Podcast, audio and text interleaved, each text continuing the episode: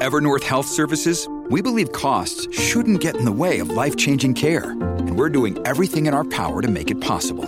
Behavioral health solutions that also keep your projections at their best? It's possible. Pharmacy benefits that benefit your bottom line? It's possible. Complex specialty care that cares about your ROI? It's possible. Because we're already doing it. All while saving businesses billions. That's Wonder made possible. Learn more at evernorth.com/wonder.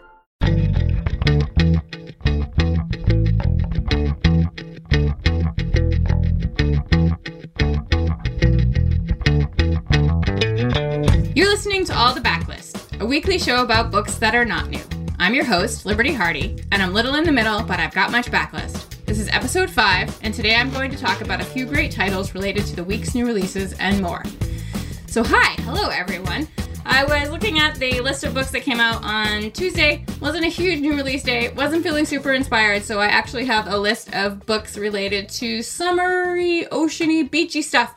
Uh, but first, I want to tell you about today's sponsor. This episode has been sponsored by Book Riot's new podcast, Annotated. Annotated is sort of like This American Life or Planet Money, but about books and reading and language. Basically, they're these like 20 minute episodes. It's an auto documentary about interesting corners of the bookish world. The first two episodes are already up. The first one was about George Orwell in 1984 and how it became a bestseller again in 2017. And the second episode is a deep dive into independent bookstores and how they are thriving after being declared on the verge of extinction. So you can go to bookriot.com slash annotated to find out more, or you can find the show by searching Apple Podcasts or in the podcast player of choice. So now back to books. I have so many to tell you about. I'm going to talk so fast. I'm going to be eating at the beat like you gave a little speed to a great white shark on Shark Week, which is fitting because it's Shark Week this weekend. Woohoo! I love sharks. I have like 40 books about sharks. I know a lot about sharks.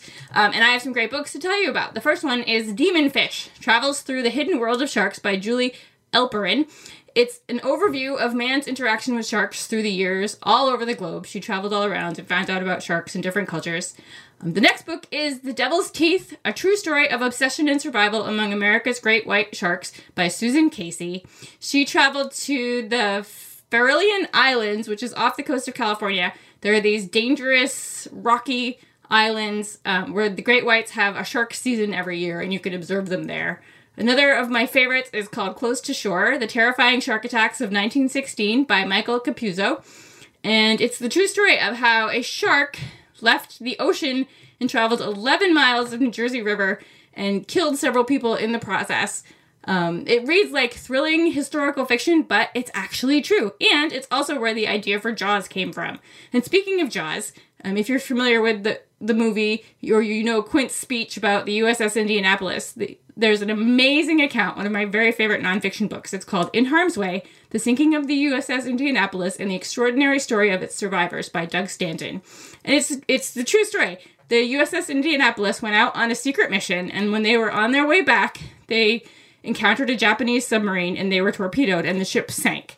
Um, and due to the fact that so few people knew that they were on this secret mission, and then some human error. They weren't expected back for several days, so nobody knew that they were out there. 1,300 men went into the water. They were in there for three days, and only 300 were left by the time they were rescued because of sharks.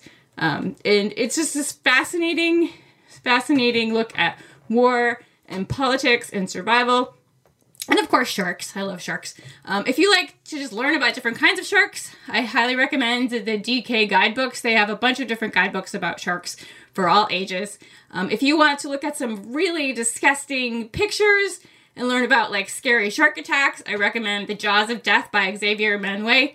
Um, this book actually came sealed in plastic because it's so gruesome. So of course I had to have it. Um, if you want to read trash, just read Jaws by Peter Benchley. It, I always say like it's a, the movie is a thousand times better than the book. I mean, it's just ridiculous. But if you want to read a pretty good fiction book about shark attacks, check out Meg by Steve Alten. Those are my shark books. Um, also, things you can find in the water. Pirates! Also love pirate books. Have a bunch of great ones. The first one's called Cinnamon and Gunpowder by Eli Brown. It takes place in 1819, and there's this snooty chef named Owen Wedgwood, and he is captured and taken prisoner by the pirate Mad Hannah Mabbitt.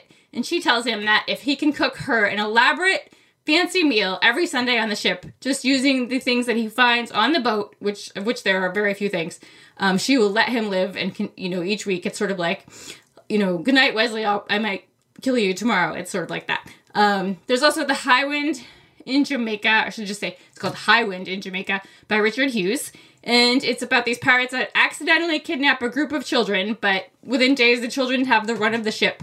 And it's just a really funny, dark comedy about what unsentimental little monsters children can be. Um, and then there's The Dust of 100 Dogs by A.S. King, one of my favorite writers. This is her first book.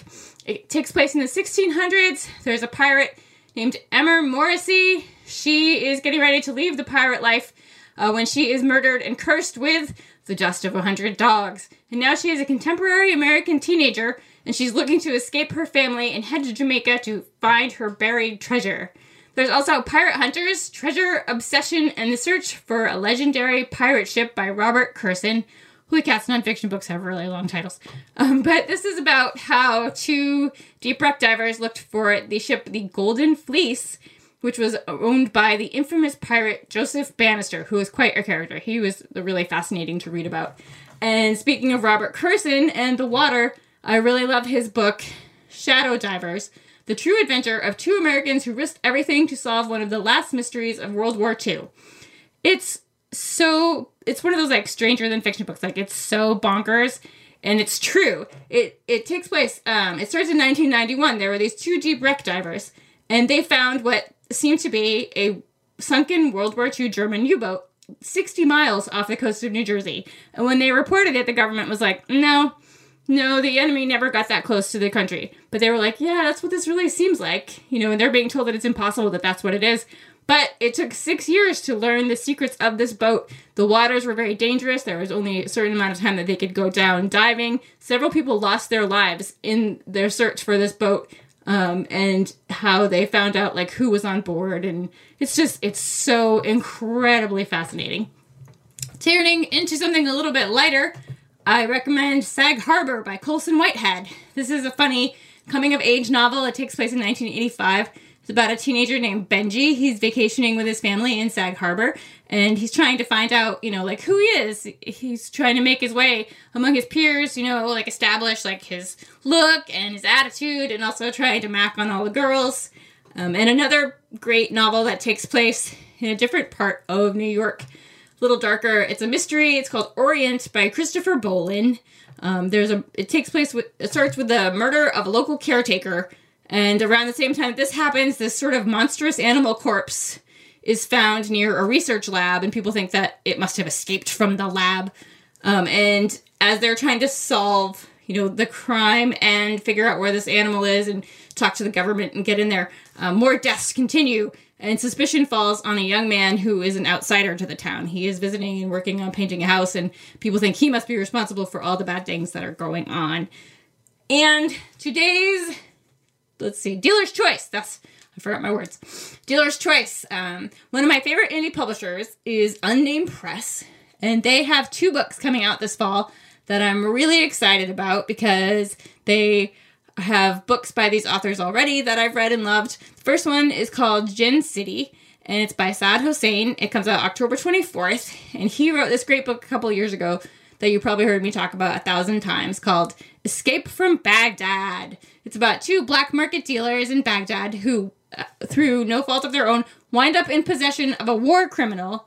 And they're trying to decide what they should do. Should they sell him to someone? Should they kill him? Should they let him go? And he's like, Don't kill me. I'll tell you what, if you let me live, I will take you to this hidden treasure and untold riches and give them to you in exchange for my life. And they were like, okay, sounds like a deal. So they go on this journey. It's super weird, very, very funny. It's sort of like Three Kings meets Catch 22. Great book. Uh, the other book that I'm excited about is called After the Flare by Deji Bryce Olukotun. It comes out on September 12th, and it's a follow up to the book Nigerians in Space, which was about a lunar rock geologist who is ordered to steal a piece of the moon, and he achieves the impossible, but his journey home proves to be a lot harder. So, those are my recommendations for this week. That's it for me. Uh, go to bookriot.com slash annotated to find out more about Annotated, or you can find the show by searching Apple Podcasts or in your podcast player of choice. And I'll have a link to that in the show notes.